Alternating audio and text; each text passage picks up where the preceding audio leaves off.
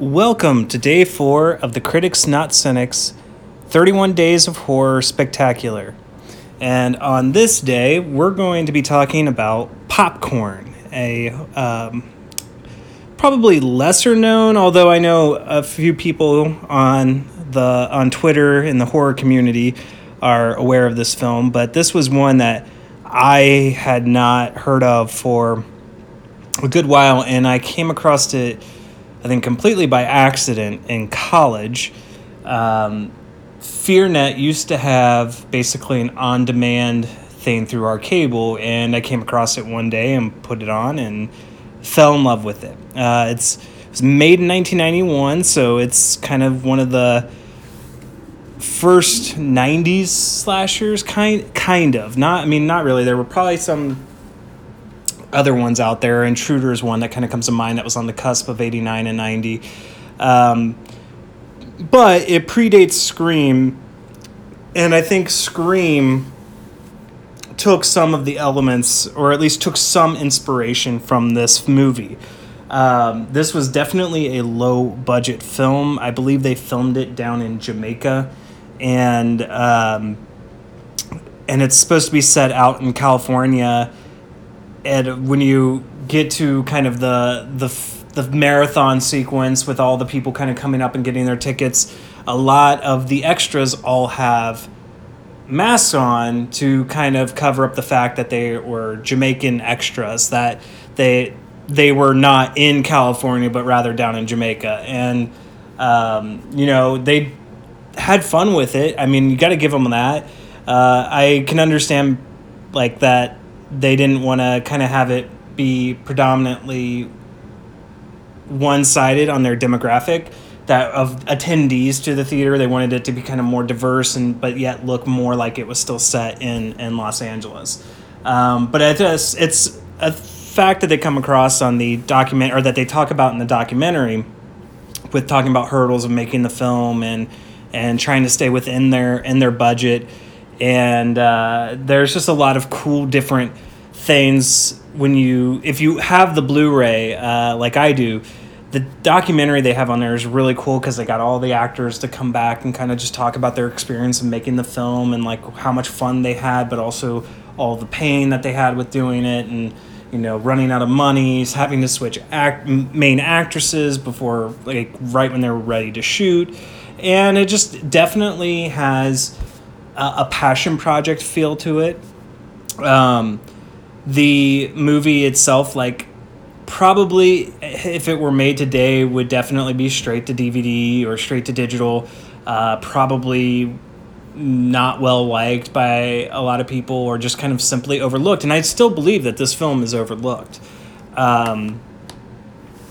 It's also got one of the best posters and covers that I can ever really think of on a movie. If you've never seen the poster, it's basically like a skeleton holding a mask of I think it's supposed to be Maggie, and it's just really kind of cool and kind of clever. I really, really like it.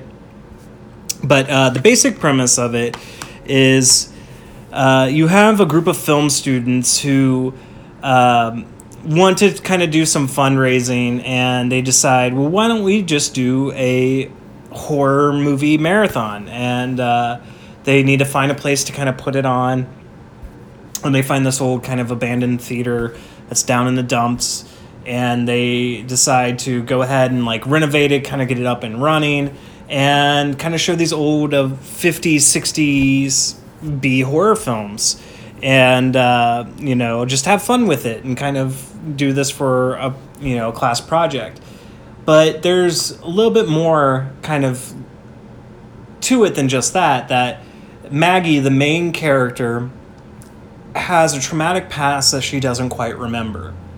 And she's beginning to have these dreams about this incident that there's this man that was kind of like coming after her. And it kind of goes into them while they're renovating the movie theater. They come across kind of this old film canister, and it's this short, like, little film called The Possessor. And it was kind of a it's kind of a Manson thing to it a little bit, that this Maynard or Laynard Gates kind of made this movie, and like as he was shooting it, he also killed his was trying to kill his family on screen, but then you know, everything kind of gets set ablaze, and these are kind of what Maggie is dreaming about. She's dreaming about him, and so while they're doing the marathon, someone is stalking the students and kind of killing them one by one during the certain sequences of the film. And as Maggie kind of gets more suspicious, she believes that it's this Laynard Gates who's coming after her. And a lot of the movie that I have to praise are the practical effects. There's a lot of masks in this movie. And there is a particular scene that I can't go into great detail because it would spoil some of the movie for you if you've not, if you're not familiar with it. But it's where like a mask is on, and it's not on all the way. And as the person, like it's the actor's face, but the prosthetics are like right around the ears, and he shakes his face. And just like the way that the ears wiggle and just how it's all done, it's really effective and really cool. And a lot of the kind of like charm to this movie are the characters. Like, are the actors really that, or are they really great? No. Some of them you might be familiar with a little bit. I know that Jill, I'm going to butcher her last name, Schlosschen, I feel really bad about that. But she was in The Stepfather. She was in, I don't think it was one of the Curse movies, but it was, she was in another movie where like a guy is kind of becoming a like human snake or something. I've heard it talked about on the Horror Movie Nights podcast. Is it Horror Movie Nights? I believe so. Podcast, they've talked about that film, but she's in that as well. You've probably seen her in a couple other movies. One of the student that's in the wheelchair is actually kind of the dorky allergic scientist in the 98 Godzilla film, and I can't remember her name, but the African-American actress student is from Nightmare on Elm Street 5. So there are some actors that you've seen around, you've been familiar with a little bit. And Ray Walston, who was My Favorite Martian, and he is in The Stand miniseries. He has a short little cameo in it, which is really fun, and I like seeing him in it.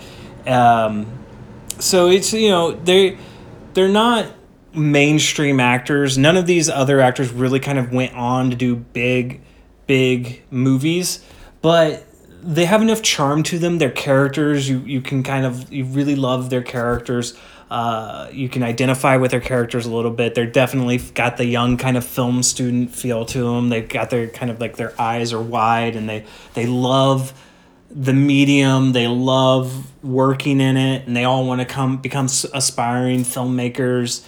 And so you kind of, and getting that, that's kind of like the behind the scenes story with the making of the film. Like, this is kind of a passion project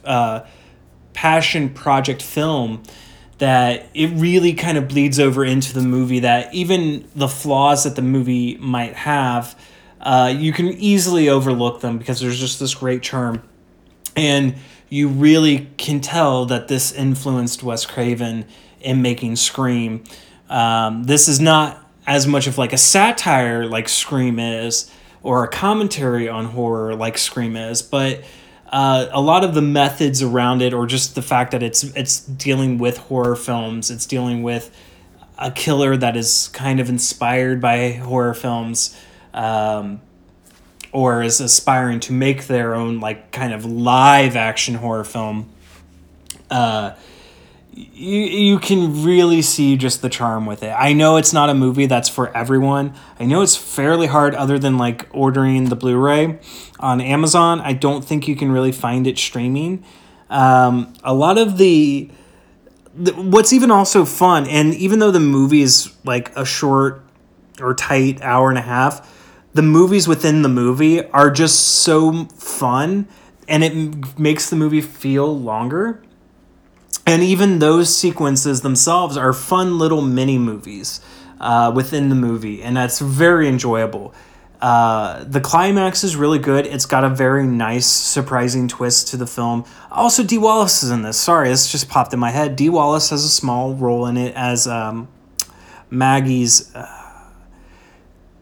it's her mom, but it's not really her mom, I believe, and how it plays out in the movie. It's been a little bit since I've watched it. I do need to rewatch it, and that's why it's a recommendation for the 31 Days of Horror for the month of October.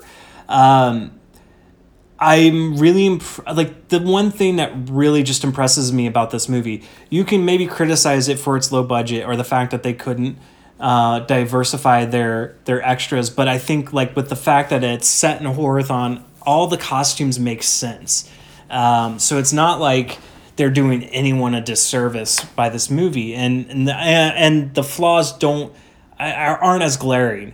But a lot of the money, I feel like, went into the practical effects, because the practical effects are so good in this movie, especially in a 90s movie. If they were CG'd today, it would probably look awful. But I really appreciate the love and care, and the mask. The masks are so cool, and even what's under the mask is terrifying and so kind of traumatizing. It is a creepy effect, and it's just it doesn't waste its time. It runs straight through the plot. It has some very fun comedic elements into it, the guy who is trying to get back with Maggie but ends up screwing up every chance he gets, just keeps running into bad luck after bad luck after bad luck. And it's just humorous. He decides to go to the movies with this other girl to make kind of Maggie jealous a little bit.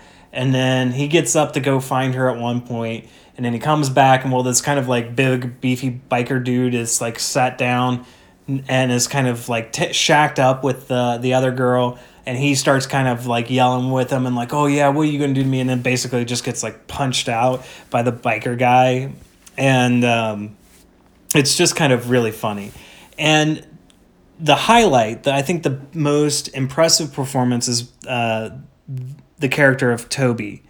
And Toby, unfortunately, I can't quite find the actor's name, but the actor who played him has passed away. He passed away, I think, still in the early 90s from AIDS, but he is so good in this movie. You'll understand why when you watch the movie. He's just that very kind of really good, nice, goofy guy, and fun to be around, and caring, and stuff that happens on later on in the film. You can understand his motivations.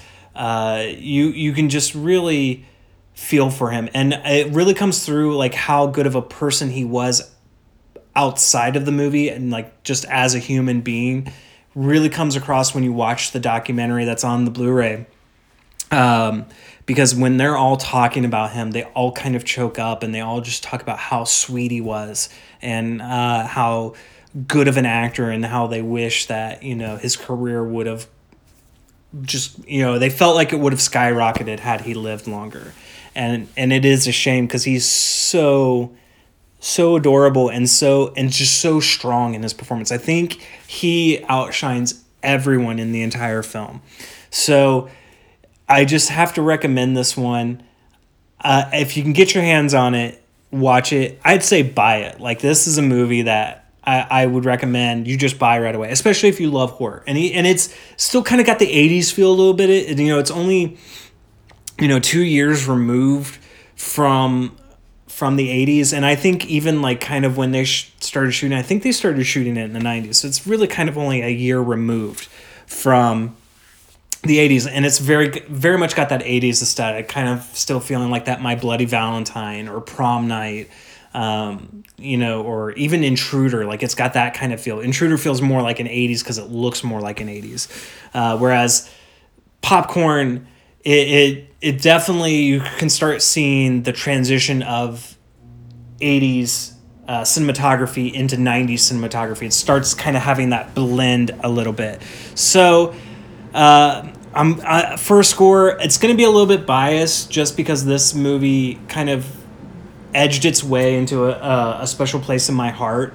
It's, I think an average viewer of this might find this at about a 3 out of 5.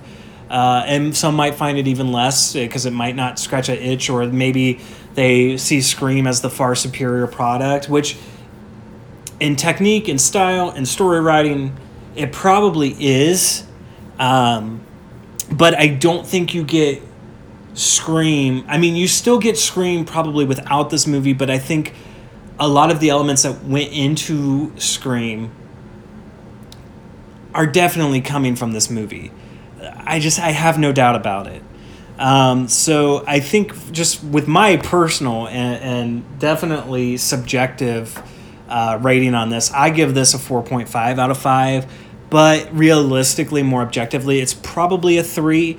There are probably some areas that they could have maybe gone a little bit further in, or tightened up, or kind of streamlined.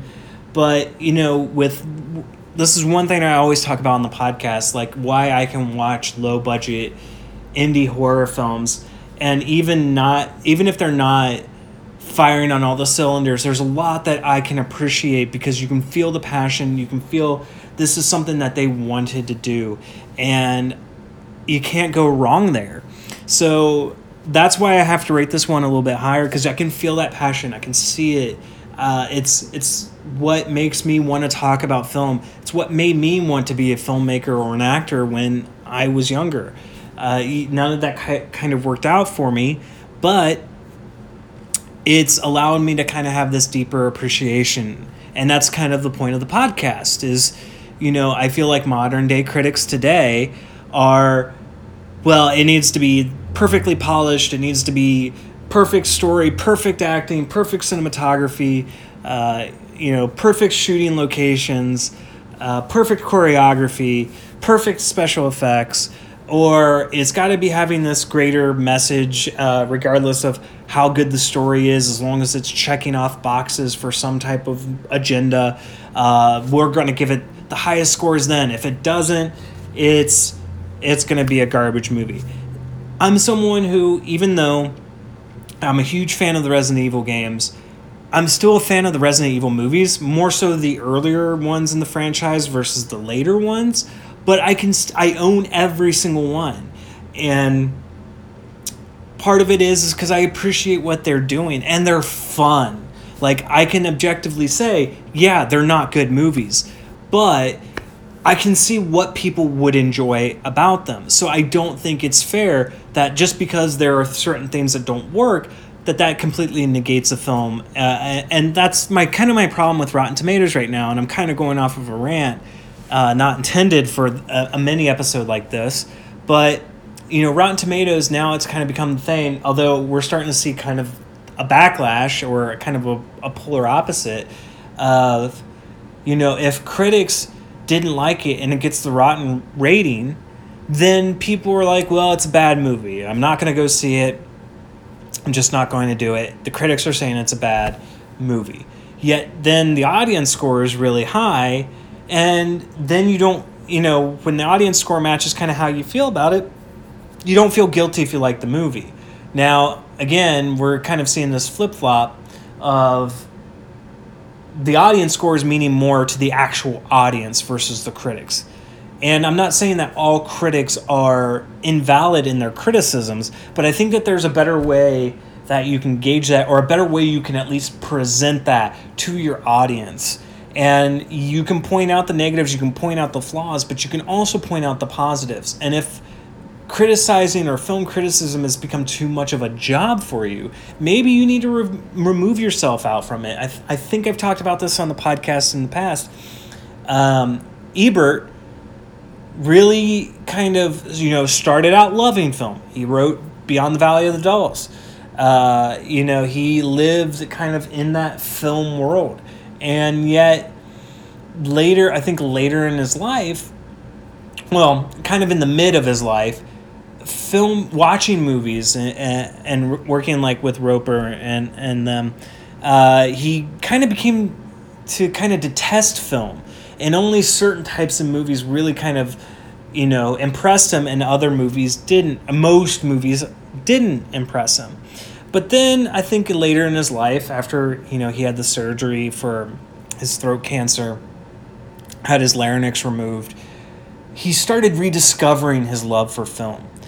And the one thing that kind of points that out is, if you remember the movie Possession, I believe that was the name of it, it had Jeffrey Dean Morgan in it. It was about a Dybbuk box. It even had Mariasu, if I said that right, the Jewish rapper, in it as a rabbi. And I saw the movie. It was a PG-13 one, so I wasn't having high expectations from it, but I didn't. I thought it was okay. I thought it was all right. It had an interesting story, but the scares weren't quite there, and it just didn't all work for me. But I read Ebert's review on it, and the man loved the movie. He loved almost everything about it, and I can see. As soon as I saw that review, I said, "This is a man who's kind of rediscovered his love of film as a medium of entertainment," and that's the point. That's the point. If you can find some form of entertainment, the film has done its job. Yes, things might not have worked.